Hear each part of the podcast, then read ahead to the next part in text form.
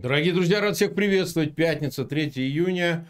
Время 20 часов 5 минут. И мы проводим очередной стрим. Сегодня назвали его «Резистенцией». У нас в гостях долгожданный гость Светлана Георгиевна Тихановская. Светлана Георгиевна, рада видеть. Э, добрый вечер всем.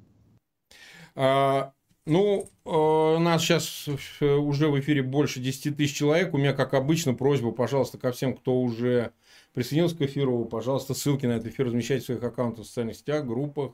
Ну и подписывайтесь на канал Фейгин Live, а мы начнем. Светлана Георгиевна, мы давно хотели поговорить. Тут, в общем, в основном доброжелательная аудитория. Вот они тут уже задают вопросы, но мы начнем с главных вопросов, которые наметили с вами обсудить, Светлана Георгиевна. А, вот смотрите, я хотел сразу спросить вас э, о том, ну вот по прошествии уже скоро будет в этом году двух лет двух лет после всего, что было в августе 2020 года. Можно ли сказать о том, что э, за этот период э, для вас какие-то вещи стали очевидны? Я имею в виду, спустя эти два года, что надо было как-то сделать иначе, или, может быть, что-то можно было сделать иначе, или вообще в личной судьбе как-то вашей. Может, вы бы отказались от этой миссии, это вообще не очень благодарны, честно говоря. Вот что бы вы сказали?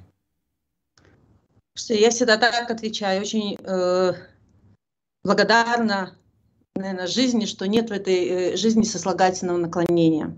Потому что можно сейчас думать, передумывать, что можно было сделать иначе, э, как бы судьба повернулась, ну что сделано, то сделано.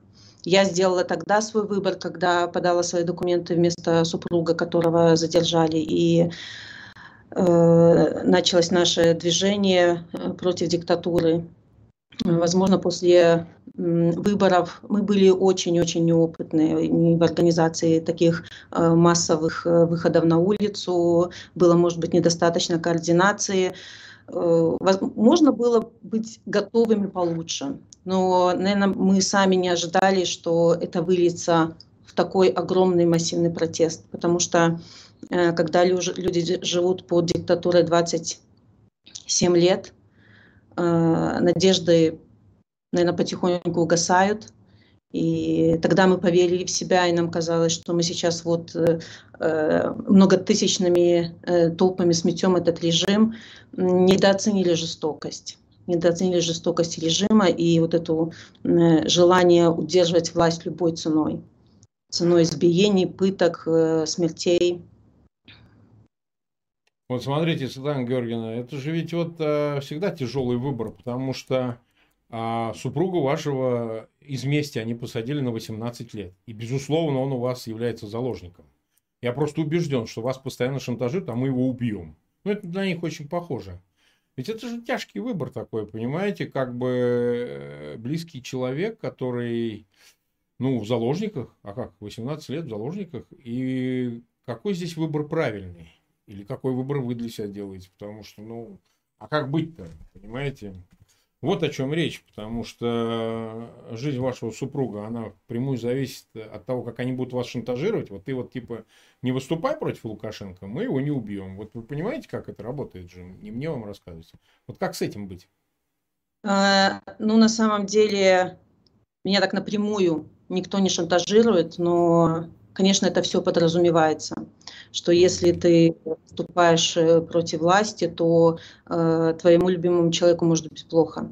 Но вы же должны понимать, что я не руководствуюсь только судьбой э, моего супруга. У нас тысячи людей в заложниках тысячи разделенных семей и детей, точно так же, как мои ждущих своих э, мам и пап домой. Поэтому у нас, э, у меня лично нет цели там, да, освободить э, только Сергея Тихановского, а судьба остальных э, меня не интересует. Нет, конечно. Все без исключения должны быть освобождены. И что сейчас делать, какой выбор, это продолжать бороться. У нас просто нет возможности остановиться в какой-то момент и сказать, все, мы выдохлись, ребят, извините. Они там, и они э, пожертвовали собой, своей свободой, чтобы у нас была возможность продолжать то, что начали э, люди, э, которые за решеткой. Поэтому только вперед, не останавливаясь, преодолевая сложности, трудности и и шантажи, и удары в спину, и слушайте, сколько на меня грязи льется. Ну, это все переживаемо. А, мы все время, каждый день ты просыпаешься с мыслью о том, что а как людям там сейчас. Они там спят э, на этих э, нарах без подушек, без одеял, им хлорку заливают в камеры для того, чтобы унижают их постоянно физически, морально. Э, им, тем людям, которых уже перевели в тюрьмы, им запрещают общаться с другими заключенными. То есть ты должен чувствовать себя там изгоем. Вот что страшно. И ты с этой мыслью каждый день живешь два года. Да, ты устаешь, но это не дает тебе возможности остановиться. Мысли наших родных. Вот смотрите, Светлана Георгиевна, Солженицын, а у него было несколько писем, уже когда он в середине 70-х, в 74-м его арестовали, и потом его выслали и так далее. Мощная была история, обреченная. И он там был одно такое письмо, а, которое он, по-моему, вбодался теленок с дубом, опубликовал, что если бы вопрос стал, что я должен пожертвовать своими детьми ради вот борьбы, но он ее понимал как сакральную, словом, борьбу с коммунизмом и так далее, он говорит, ну что ж, значит такая судьба, пусть эти хищники, они моих детей съедят. То есть, понимаете, какая штуковина? То есть, э, ведь э, это может коснуться, учитывая, что война уже идет, вы же видите, э, может коснуться вообще самых близких людей. Ну, супругу уже коснулась, а всех остальных, а вас лично. Помните вот эту историю, где они вас вывозят насильно из страны? Ну, понятно, совершенно логический шаг, значит, вытолкнуть из страны фактического президента. То есть, если все-таки выбор станет в отношении ваших детей, вы как Солженицын поступите, скажете, что можете их убить, но вам ничего не светит. И тогда и смысла нет убивать, понимаете? Вот как бы вы вот решили это? Вы же все-таки, ну и мама еще. Ну, я прежде всего мама. И, конечно, дети для женщины это святое, но дай бог, чтобы в моей жизни такой выбор не стоял. Знаете, даже не хочу об этом задумываться. Хорошо. Я просто задал вопрос. Вот смотрите, а вы бы хотели им отомстить? Вот э, самому Лукашенко, вообще тех, кто избивал э, в Окрестина, тех, кто избивал на митингах в августе, убивал людей. Вы считаете, что месть вообще хороший инструмент, вообще разумный для политика в таких условиях? Мы вообще ненавидим насилие. Все абсолютно. Но э, часто ведь месть это сильное оружие. Такой инструмент, знаете, для сатисфакции. Ну, я не знаю, какой вы смысл вкладываете в слово «отомстить». Э, мы хотим все-таки строить правовое государство, в котором хотим жить. И э, тут, наверное, месть неуместное слово – а все те, кто участвовал в преступлениях против белорусов, всех тех, кто избивал, э, насиловал э, наших людей, там должны быть э, привлечены к уголовной ответственности за свои поступки. Это должен решать честный, непредвзятый суд. А вот смотрите, сейчас очень острая ситуация обсуждается относительно того, что Лукашенко стягивает вроде как границы. Я-то убежден, что это декорация какая-то, она то ли для Москвы, то ли для Запада, ну неважно. В любом случае ничего серьезного под этим я не вижу, но это я могу ошибаться. А как вы на это смотрите, что якобы он все-таки имеет планы принять участие как третья сторона в войне против Украины, зайдя с севера? Вы бы как оценили вот эти последние события? Слушайте, я думаю, что вот эти учения э, э, брязгание танками, да, это попытка привлечь внимание, то есть э, попытка при, вернуть себе ощущение, что он важная фигура, которая принимает решения. Э, хочу, значит, отправлю войска, э, хочу не отправлю. То есть фигура, с которой нужно считаться. И и уже раздражает, что его называют марионетка Путина. Но он же осознает, что ему неким воевать наша, наша армия белорусская не готова ни морально, ни технически. Да, там есть, конечно, люди, э, там, я основываясь на мнении экспертов, там до 10 тысяч человек, которые, наверное, готовы, значит, идти на баррикады, потому что они не осознают, что такое война. Но э, основные, основной состав – прежде всего, это все-таки моральный аспект, что белорусская армия, белорусские солдаты не понимают, э, почему они должны воевать э, против украинцев, наших соседей, у которых к нам самые положительные только чувства ради ну, амбиций двух, двух диктаторов. Поэтому Э, тут Лукашенко надо показать свою значимость, но лояльность Путину, естественно, что вот мы готовы, но я не думаю, что это выльется в реальное наступление.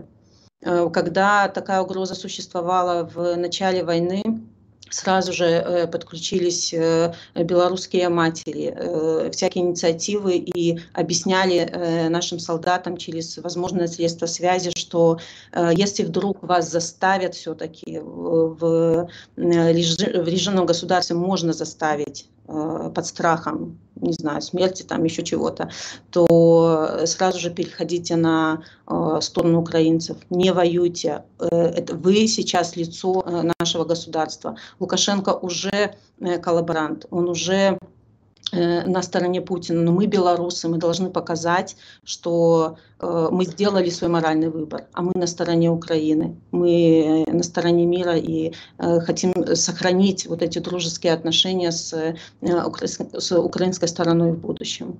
Поэтому у нас есть сведения, что такой приказ был отдан Э, режимом, но вот э, высшие, там, не знаю, офицерские чины понимали, что солдаты белорусские деморализованы, у них нет никакого желания идти э, в наступление, присоединяться к российским войскам, и просто этот приказ не был спущен дальше. Вот так. А вот у вас вообще какие-то конфиденты есть внутри ну, я уж не говорю руководство армии, но каких-то значимых чинов белорусской армии, которые дают вам информацию, и вы можете об этом судить определенно. Какие-то контакты есть. Ну, я имею в виду, что какие-то люди вообще, случись что, мы сейчас об этом дальше поговорим, они легко перейдут на сторону ну, вашу, ваших сторонников и сами удавят там, кого захотят. Да, поддержат, собственно говоря, перемены в стране. Такое есть?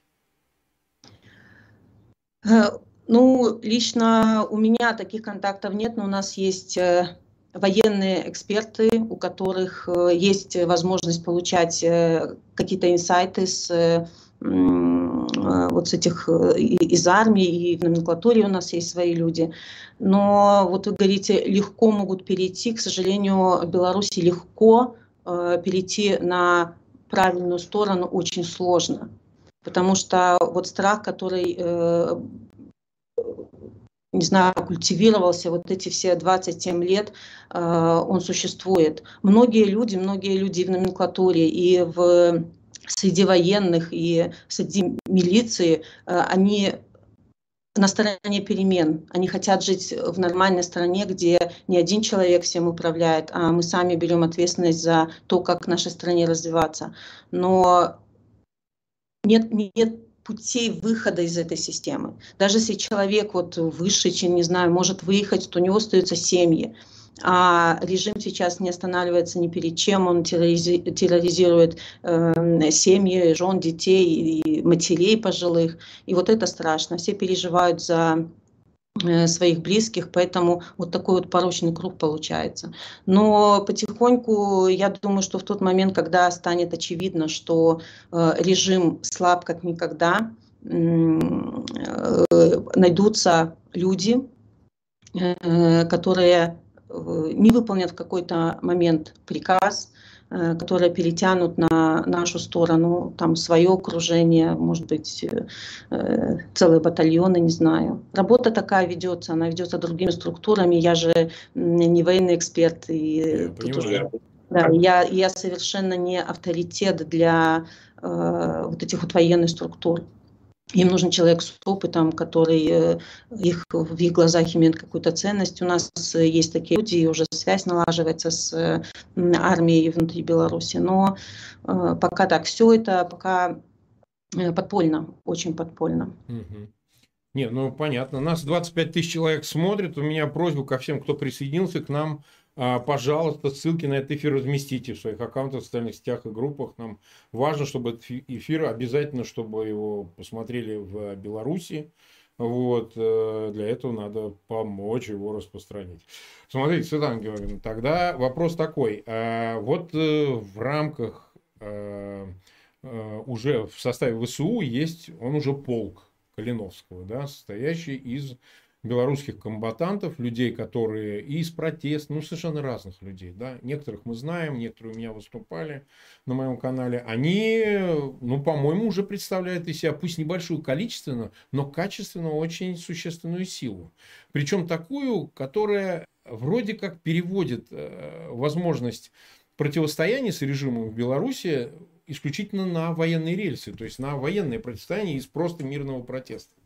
Вот как вы видите, эта часть, теперь уже, ну там, не знаю, инсургентов, протестующих или военной оппозиции, если хотите, какую могла бы сыграть роль в э, этих переменах, в штурме режима?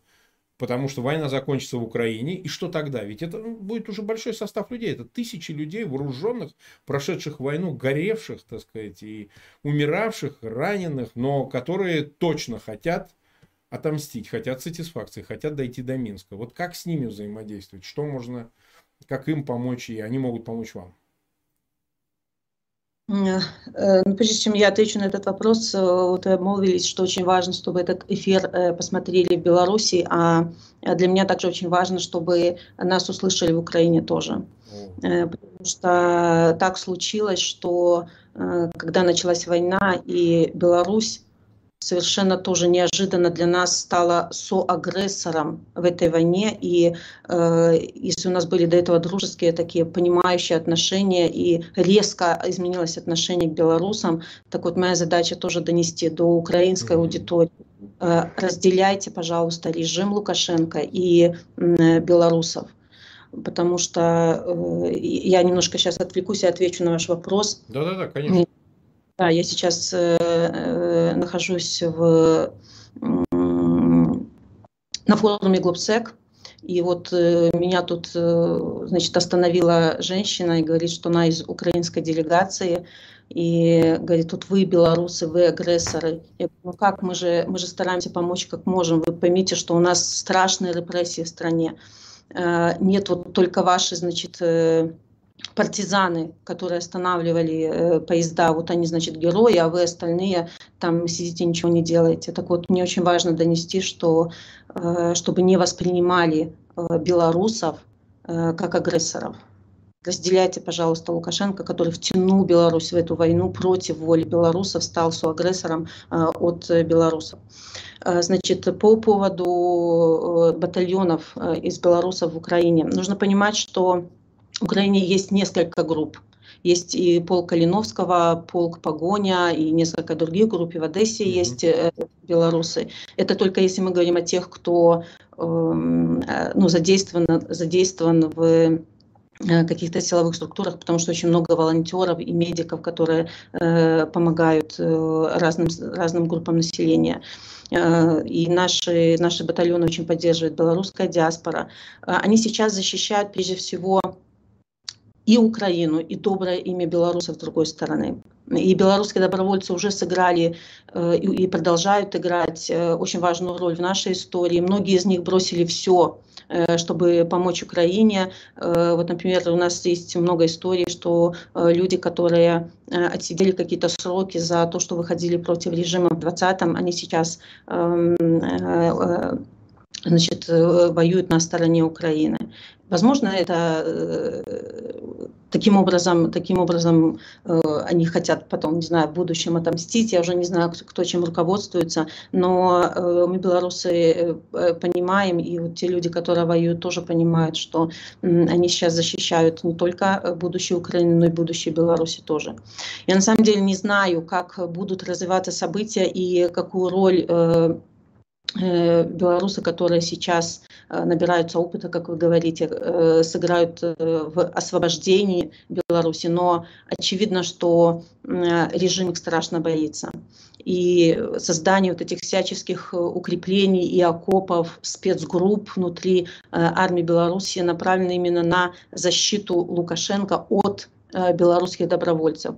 То есть сам факт существования вот этих добровольцев, он нагоняет э, панику на режим, и э, режим делает, э, делает ошибки. Поэтому сейчас, наверное, рано говорить о том, как они будут действовать после окончания войны. А сейчас их задача защищать Украину. Угу. Так, вот смотрите, тогда вопрос следующий. Как вы видите, в принципе, ситуацию, допустим, допустим, да, к окончанию войны, потому что, ну, бог знает еще сколько она продлится, но будут какие-то этапы в ней, да, мы уже видим некоторые фазы, некоторую периодизацию войны в Украине, и, собственно говоря, тот факт, что режим Лукашенко, как третья страна, принял участие в агрессии, ну, не непосредственно, белорусские э, военнослужащие не участвовали в боевых действиях, но с территории Беларуси он разрешил наступление российских войск, да, фактически обеспечил эту возможность, э, оттуда летели ракеты, обстрелы были, там взлетали самолеты, там были ГОСТ, ну, принял участие. А у самой Украины наверняка появится желание в случае ее победы, такой победы, которая даст такую возможность, ну, отомстить именно Лукашенко.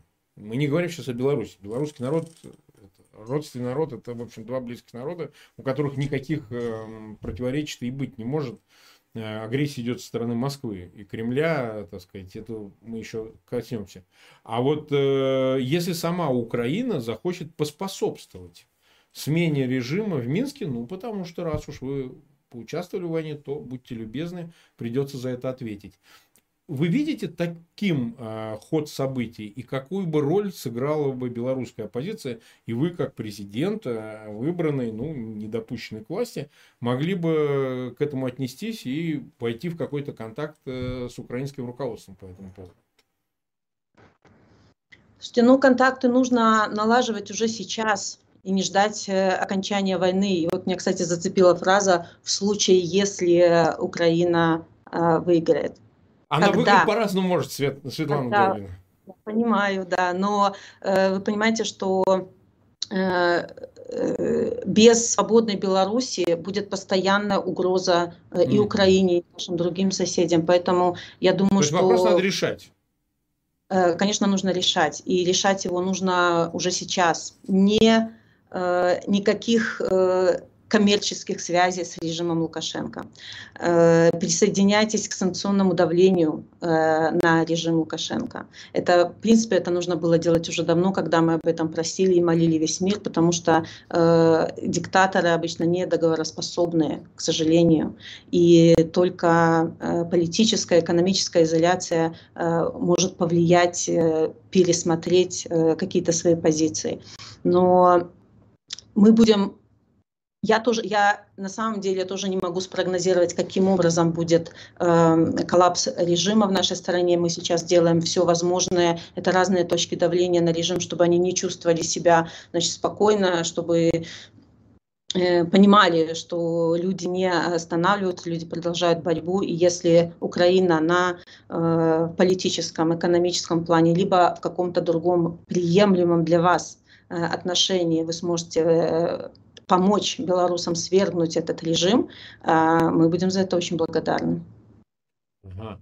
А, вот смотрите, а вот Лукашенко, предвосхищая эти проблемы или по каким-то своим причинам, ну, для него это очень естественно, а, посылает своих эмиссаров в Европу для того, чтобы найти эти контакты. Но это не секрет, это публичная информация. Вот Макей, его министр, этим занимается. Причем действует, э, скажем так, явно, ну, это называется разводить да, разводить. Он это уже не раз делал, кстати, на протяжении десятых годов-то уж точно. Ну, по меньшей мере, раза два. Вот помните эту историю выбора, а потом э, в канун выборов в январе там вообще целый госсекретарь приезжал в Минск, американский. То есть, э, какая перспектива здесь? Поверят ли его эмиссарам в Европе или там, не знаю уж куда он доедет, в Америке с какими-то конфидентами, э, если э, он будет убеждать, что не хочет вступать в союзное государство, что если Запад будет продолжать оказывать санкционную и другую поддержку, то он вот э, станет жертвой вот этого безразличия Западной Европы, там, коллективного Запада э, к его будущей судьбе. То есть, э, и как этому можно воспрепятствовать, чтобы Запад не повелся на это? Вот я бы так сформулировал. Как вы скажете? Ну, э, тут э, накануне судьба Лукашенко как человека, на, на кону судьба э, целой страны, э, нашей независимости. И на самом деле благодаря работе белорусов, самоотверженности белорусов и меня в том числе, с 2020 года мы заручились очень сильной поддержкой наших значит, западных партнеров на политическом уровне. И я думаю, в этот раз вот такие уловки со стороны режима не пройдут. Лукашенко не признали окончательно президентом после выборов 2020 года. Очевидно, выборы сфальсифицированы. Белорусы показали свое отношение к этим выборам. Мы объединились как никогда. Вы помните сотни тысяч белорусов на, э, на улицах. И Э, да, и письма отправляют, э, значит, в, Евросоюз, что давайте, может, уже как-то будем сотрудничать. Мы тут тоже жертвы, знаете ли, мы вообще тут просто рядом стояли и никакого участия в войне не принимали, мы вообще за мир во всем мире. Это все понятная риторика, но сейчас э, по этому поводу жесткая позиция. Лукашенко не представляет Беларусь, и мы всячески способствуем, лоббируем за то, чтобы и представители вот этой, этой прорежимной Белоруссии исключались из всех международных организаций, чтобы они не принимались на международном уровне. Есть другая Беларусь, альтернативная, которую сейчас э, параллельно строят белорусы. И э, вот они, наши э, умные, замечательные, талантливые люди, и они могут говорить от имени Беларуси, приглашайте их. Я думаю, что в этот раз не будет торговли ни, политзак, ни политзаключенными, ни, не знаю, нашим суверенитетом. И э, все сейчас понимают, открылись глаза и на Лукашенко, и э, на соседнюю э, страну диктатора. И я очень надеюсь, что эта политика будет последовательная, по крайней мере, меня э, в этом убеждают и э, обещают э, быть с нами, с белорусами до э, смены режима. А вот смотрите, действительно, вот диаспоры, белорусские диаспоры в Европе, да, по всему миру, но они, может быть, не такие большие, как украинские, ну, может быть, по количеству, но, по-моему, они достаточно крепкие, они так э, дружно выступают, надо сказать.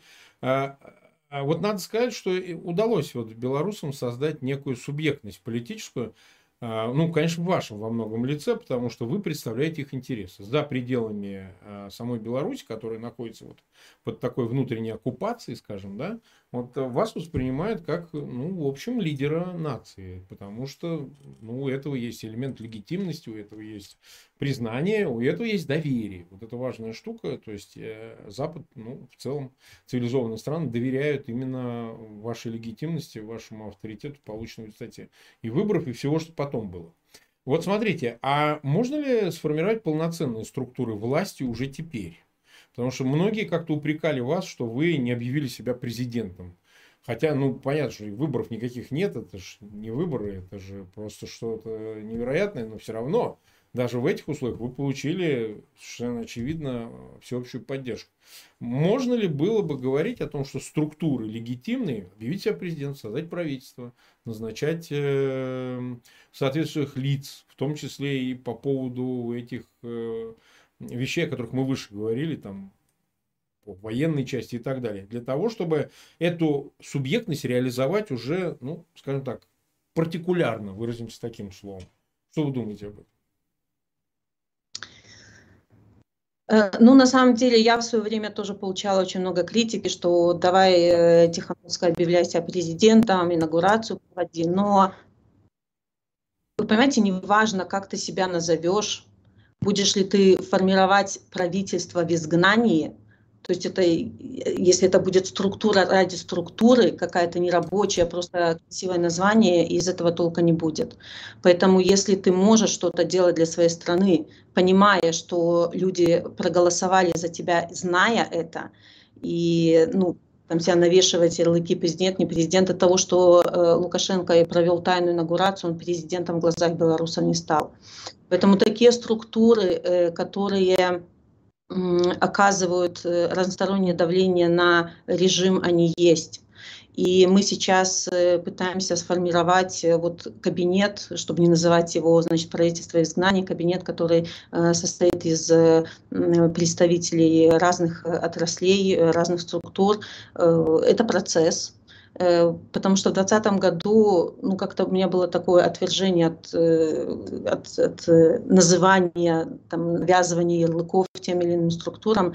Ну, как-то мне это противило. Не хотелось, не хотели мы быть в изгнании, потому что мы э, тогда очень верили, что это займет месяц, два, три, и вот мы скоро вернемся домой и будем э, строить Беларусь внутри страны. Но э, очевидно, что процесс затягивается, к сожалению, и например, реформы, которые будут необходимы в Новой Беларуси, они э, уже пишутся специалистами. И э, у нас, ну, вот у моего офиса есть представители по разным направлениям, у других демократических сил есть какой-то объем работы, который они выполняют для Беларуси, там конституционная реформа разработана. То есть назвать это э, там, правительством, ну, ну, ну, какая разница, как ты это назовешь? Все должны просто понимать, что мы работаем вместе. У нас это пока получается, несмотря на многочисленные попытки э, режима нас расколоть, э, разъединить и э, поливать грязью друг друга, чтобы мы стали сомневаться э, в друг друге. Э, вот это не сработало. И, э, ну, возможно, будут потихоньку какие-то структуры формироваться. Главное сохранить единство, чтобы не стали между собой ругаться, там, кто важнее, кто там председатель, э, министр и так далее. Э, пока вот все э, работают слаженно, пускай это так и работает. Знаете, лучше... Да, ругаются постоянно, это бесполезно. Человек так устроен, он несовершенен. А вот смотрите, вопрос э, уже о Москве, Путине, Кремле и их роли. Все-таки на раннем этапе какая-то была надежда как-то убедить Москву в это не лезть. Ну, иллюзия, может, была, да? Многие критиковали, спорили по этому поводу. Не верьте, Москва – это, так сказать, средоточие зла. То есть, там, невозможно вот с этими людьми вообще все, что они делают. И они не дают нам в этом усомниться, вы знаете. Вот 24 февраля они, по-моему, лишний раз это доказали. То есть вот сейчас какую-то иллюзию стоит питать по поводу того, что Москва может отступиться от Лукашенко, что они могут какую-то другую игру сыграть ну, не то чтобы в вашу пользу, там, в пользу оппозиции белорусской, а вообще просто избавиться от Лукашенко, потому что он надоел им там, да, они хотят, чтобы он участвовал в войне, а он, значит, э, только изображает, а непосредственно войну не вовлекать. Могут они его устранить или каким-то еще образом сыграть? Ну и по их поводу, какие у вас есть сейчас представления? Ну, слушайте, они, наверное, могут э, все, что хотят, пока чувствуют себя сильными, но это явление временное, но когда-нибудь закончится. Я просто хотела сказать, что в 2020 году э, мы хотели э, решить свой внутренний белорусский кризис. Мы хотели, чтобы никакая третья страна не вмешивалась в процессы внутри Беларуси, значит, оставили нас в покое. И не знаю, знают ваши зрители или нет, когда-то в одном из э, интервью, значит, я сказала такую фразу, что вот, э, значит, Путин понимает же, что происходит, значит, э, да. я тогда это был такой дипломатический способ, наверное, донести э, вот эту мысль, которую я выше озвучила, что не лезьте в наши дела. И сейчас, конечно... Но это не получилось, Светлана Георгиевна, это же не получилось абсолютно не получилось. Сейчас очевидно, что э, было наивным что-то подобного э, от них ожидать. И э, понятно сейчас э, роль Кремля э, в Беларуси. И я сейчас не меняю позицию, когда я э, там, обвиняю в том, что э, Кремль слишком э, значит, запустил свои щупальца в Беларусь. Я приобретаю опыт. И это говорит мне о том, что мое прошлое отношение к ситуации с Кремлем было действительно наивным, но мы учимся. Вы должны понимать, что большинство э, белорусов, так же как и я, э, мы долгие годы э, не хотели лезть в политику. Там, значит, у нас э, э был батька, который все за нас решает, но э, сменялись поколения людей, и наша молодежь понимает, что э, Беларусь вполне себе может быть э, прекрасной, процветающей страной, если э, все будет делаться для людей. Поэтому сейчас вот такая ситуация, мы понимаем, насколько тесно э, повязаны уже режим и Кремль, и, наверное, без ослабления Кремля наверное, сложно будет что-то сделать с э, Лукашенко. Они вот держатся друг за друга. Они сейчас нужны э, друг другу. Э, Путин нужен Лукашенко как политическая поддержка, а Лукашенко нужен Путину, чтобы показывать, что я тут не один, значит, воюю с Украиной, у нас уже тут коалиция. И у белорусов меняется отношение к России, конечно. Так. Если если в 2020 году не было у нас какого-то явного э, явных антироссийских настроений, потому что все так, э, наши белорусы такие, ну, как-то надо дружить со всеми, то сейчас, когда э, началась война, все стало на свои места, и э, белорусы все больше и больше переосмысливают, а вот нам это надо, мы хотим, мы хотим жить, строить нормальную страну, э, свободную, где закон преобладает. И сейчас, когда белорусы э, вынуждены выезжать из-за репрессий, они не едут в Россию, потому что э, ну, потому что нет уже вот э, такого чувства безопасности, наверное, выезжают в э, страны Европейского Союза. Меняется потихоньку отношение, э, люди задают себе вопросы прежде всего, чтобы понимать, где мы находимся. Мы в европейской семье или все-таки дальше будем плодить вот это вот месседж про братские народы. Светлана э, э, Георгиевна, не знаю, следите вы за нашими эфирами, скорее всего, не следите. Мы очень популярный канал. У нас э, выступает такой советник офиса президента Украины Алексей Арестович. Э, не знаю, кто-то тут называет его секс-символом, он мне таким не кажется, да. На самом деле мы обсуждаем войну, это дело серьезное, вот. И мы его позвали, поскольку у нас с ним эфир, буквально через 19 минут позвали Алексея э, к нам присоединиться. И поэтому это вот такой неожиданный, неожиданный экспромт. Э, поэтому решили, поскольку первое – а Алексей Арестович террорист, его в Белоруссии, значит, обвинили в терроризме. Ну, в принципе, по нему так и можно сказать. Я бы вот точно бы сказал так. Второе, он сам имеет белорусские корни, так что кому как не ему это все тоже с нами обсудить. Буквально у нас остается 18 минут, и мы могли бы по этому поводу высказаться. Алексей, мы обсудили вопросы, касающиеся и войны, и Украины, и позиции Лукашенко по поводу э, того, что происходит. И вот, э, имея такую возможность нам на троих завершить этот эфир, я вот хотел э, твое мнение услышать и, быть может, э, сказать о том, как будет развиваться ситуация с войной и с тем, что будет происходить дальше.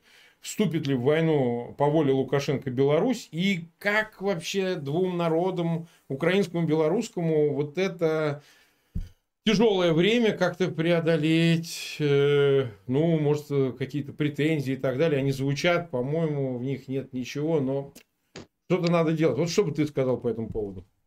Во-первых, я сказал бы здравствуйте, Светлана. Рад заочному знакомству. А, Марк, с днем рождения. Да, да, что говорить, что. Да, по поводу сути я неоднократно высказывался. Значит, с моей точки зрения, белорусская армия не вступила в войну против Украины Э, потому что она проявила гражданское мужество, скажем так. Когда, э, ведь по нашим данным давление было очень сильным на Лукашенко со стороны Кремля, было и остается, кстати. И белорусские вооруженные силы всерьез готовились к применению э, на территории Украины против украинских вооруженных сил в операции против Киева. Были еще варианты на ровно, были варианты отсекать польской границы пути сообщения. Разные варианты рассматривались за Брестского полигона. Но белорусские военные, причем от рядового до высшего офицерского состава, дали понять, ну, так вот деликатно, что больше 60% их категорически против участия в кампании. Был любопытный момент, когда пытались продавить силой, и был период, когда число работников военной контрразведки в отдельных частях и подразделениях увеличили в 5-6 раз. Проводились беседы, дергали солдаты офицеры, пытались внушать им, объясняли и так далее, и так далее. Они заявили категорическое нет ну, не, не гласно, неформально передали, что да, нет, мы не будем это принимать участие. С моей точки зрения, для этого требуется очень много гражданского мужества по, по одной простой причине. Потому что эти люди всерьез рисковали, всерьез. А военным всегда легче взять под козырек, выполнить и пойти наступать, по крайней мере, такова была советская школа, нежели оказать начальству в удовольствие повоевать по его прихоти где-то. Потому что белорусские военные, как ответственные люди, понимают очень важную вещь как мне кажется. Белорусская армия создана для того, чтобы защищать народ Беларуси, а не для того, чтобы нападать на соседей. Соответственно, мы прошли соответствующие соблазны, потому что ну, у нас как бы есть горячие головы, нас можно понять на фоне Бучи, на, все, на фоне всего остального, на фоне того, что война поставила наш народ на выживание в принципе. Э, на грани выживания горячие головы, которые предлагали, давайте влупим по территории Беларуси. Не по Беларуси, по российским войскам на территории Беларуси. Они же используют территорию Беларуси, нападают на нас.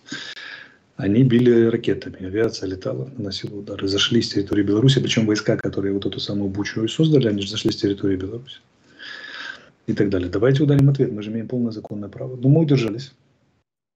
И э, будем удерживаться в прессе все по одной простой причине. Не должно быть между нашими народами ни одной смерти. В памяти белорусского народа не должно остаться факта того, что украинский солдат убил белорусского гражданина, солдата ли, гражданского ли. А риск ударов даже по российским войскам на белорусской территории, даже по отдельным районам, куда они сосредоточились, даже без мирных жителей, это всегда риск того, что пострадает мирный белорус, гражданин Беларуси. А кроме того, это в принципе падение украинских снарядов на, украинскую на белорусскую землю. Вот это нам между нашими народами точно не нужно. Братские народы затасканы мем. Его как бы очень любят упоминать. Но белорусский и украинский народ действительно вот очень похожи на братские народы. Вот ближе, наверное, представить себе сложно. Ну, разве что поляки, но здесь надо понимать, что Беларусь, поляки и литовцы даже, это скорее такая смесь, которая прожила вместе несколько сотен лет э, в очень тесной связке в одном государстве. И история здесь... Недаром наш министр иностранных дел э, Дмитрий Иванович эм, боже мой, забыл фамилию министра. Слишком Кулеба. Много... Кулеба, да. Слишком много фактов держу в голове одновременно. Да, да. Он сказал, когда была Люблинская, Люблинская тройка, он сказал, что мы ждем Беларусь. Это было года, полтора года назад. Четверка должна быть, потому что э, мы вместе шли сотни лет. Жили как, э, в одном государстве, жили как добрые соседи, вместе э, боролись с проблемами, захватчиками в том числе и так далее. И так далее. Поэтому здесь, здесь, ну, Гринвальская битва одна чувствует и прочее. И здесь для меня вопрос стоит так. Путин хочет поглотить Беларусь, сделать частью России. Сделать белорусов такими же, как, как э, починить своему режиму, сделать их такими же, как они. Э, и мы хотим перетащить Беларусь по эту сторону железного занавеса. Чтобы, чтобы Кремль потерял власть над белорусами, чтобы белорусы сами определяли свою судьбу. Не мы им определяли, не поляки, не литовцы, никто, а сами и сами решили, куда им нужно. И здесь, э, в этой ситуации, допустить удары украинской армии, артиллерии, авиации, ракетами, там, не знаю, наземными войсками, не дай бог, по Беларуси, это неприемлемая история. И у нас было принято принципиальное решение. Белорусы не виноваты, мы отодвигаем за скобки. Российская армия, работающая с территории Беларуси, держит заложников белорусов. Но самое глупое было бы в нашем в этом случае стрелять по заложникам. А что с российской армией, с путинским режимом мы всегда найдем способ разобраться на нашей территории. Что и произошло. Светлана Георгиевна, вот смотрите, э, ну, это действительно резонно, потому что э, по существу речь идет о том, что Беларусь вне зоны опасности, то есть по ней не могут э, нанести удар только по причинам того, что она э, является плацдармом для российских войск. Мне кажется, это сильное достижение, в том числе и отчасти благодаря вашей работе, возможно, потому что, ну, действительно было бы страшноватенько, если бы в ответ на летящие со стороны Белоруссии, конечно, не по воле белорусского народа удары, э, ответили бы украинские войска. А что вы думаете дальше? Вот э, у вас возможен контакт, например, с Зеленским по всем этим вопросам дальше?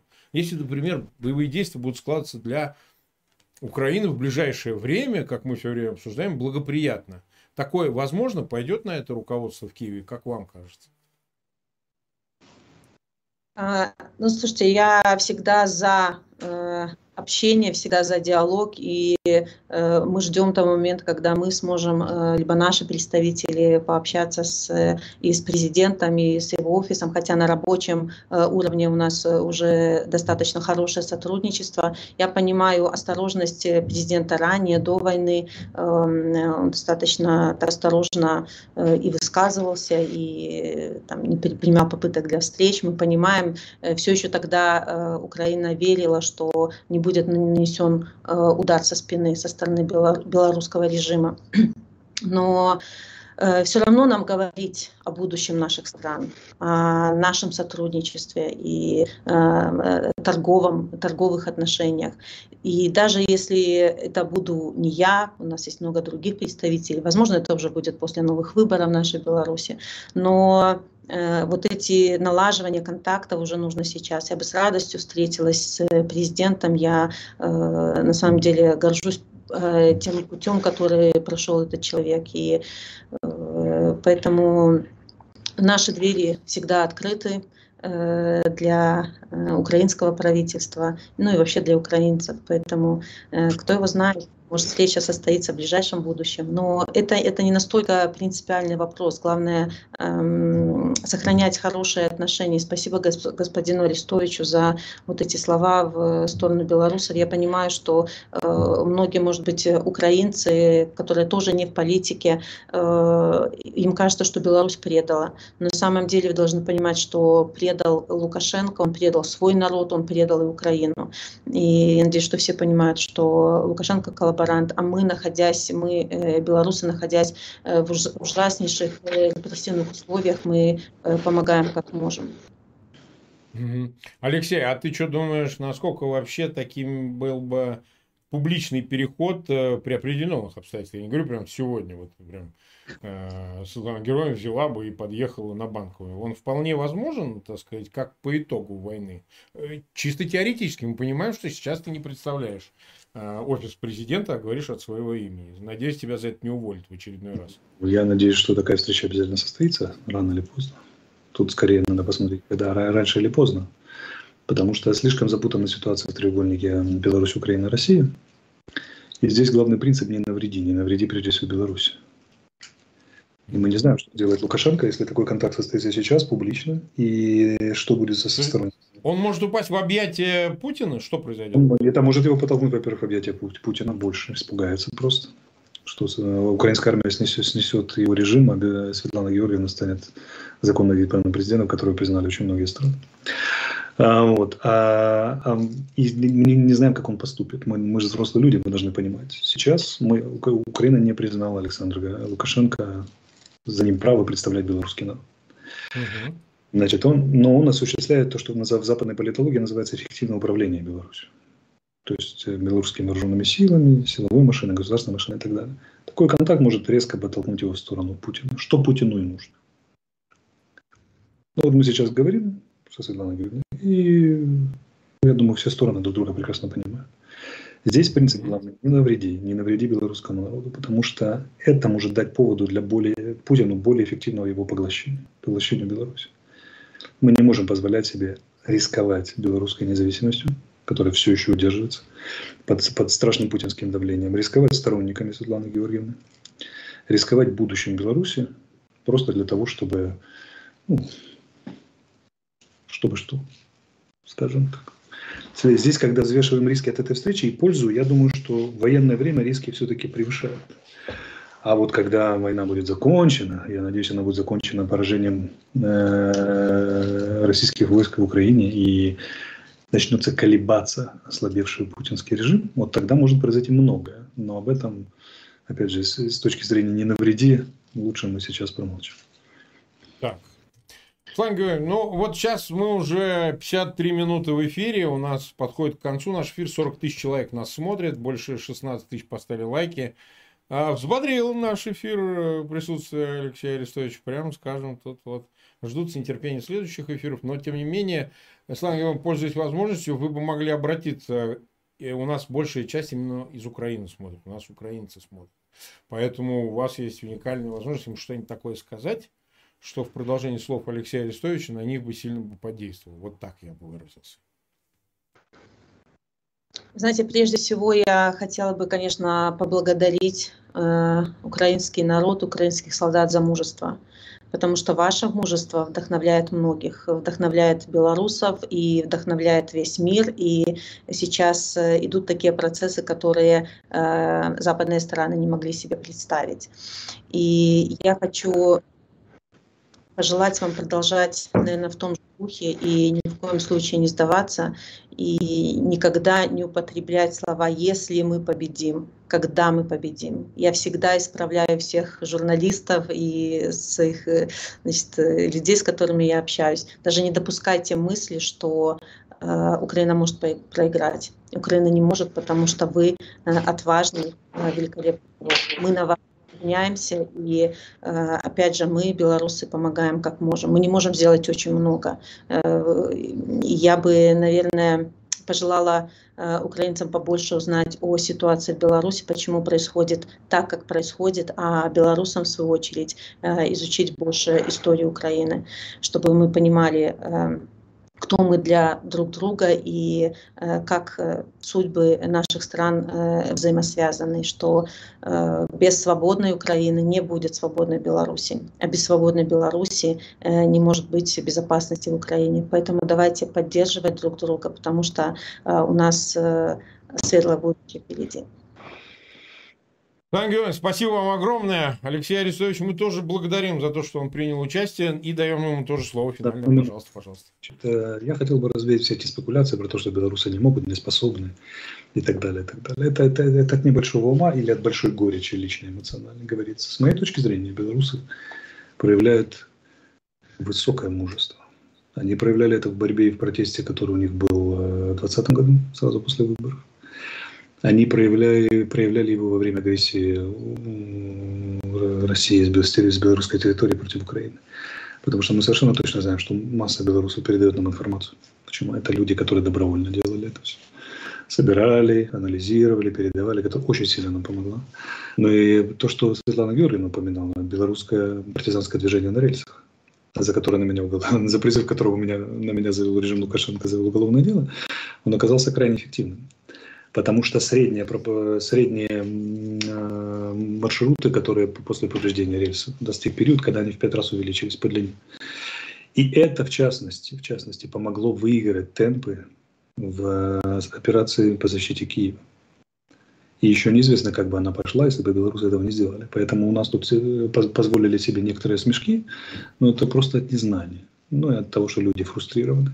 Я совершенно, вот я как военный человек вам заявляю, что белорусское сопротивление, сопротивление на дорогах сыграло выдающуюся роль в оборонной операции Киева и в успехе украинских войск э, по отражению российского наступления на Киев. За что низкий поклон белорусам. Я считаю, что это люди высокого мужества. Они неоднократно в течение последних крайних двух лет это показывали. Я думаю, продемонстрируют еще раз, много-много раз. Спасибо вам за это. Спасибо. Дорогие друзья, всем спасибо огромное. Светлана Георгиевна, спасибо огромное. Алексей, мы с тобой не прощаемся, у нас эфир скоро. Ну и всех зрителей я благодарю за то, что вы нас смотрели. 41,5 тысячи прямо сейчас смотрят, может, было бы больше, но вот нас поджимает другое время, других эфиров. Ну, спасибо в любом случае вам огромное. Ссылки на этот эфир размещайте в своих аккаунтах в социальных сетях и группах пораздражайте, так сказать, свое начальство в Минске и Москве, пусть они увидят, как это бывает. Ну и, конечно, подписывайтесь на канал Фейгин Live. Ждем вас буквально через две минуты. Проходите по ссылке, новые ссылки на эфир следующий уже с Алексеем Арестовичем. Светлана Георгиевна, всегда рады вас видеть, всегда ждем. Слава Георгиевна. Да, приглашайте. И, ребят, слава Украине и живи Беларусь. Живи Беларусь. Живи Беларусь.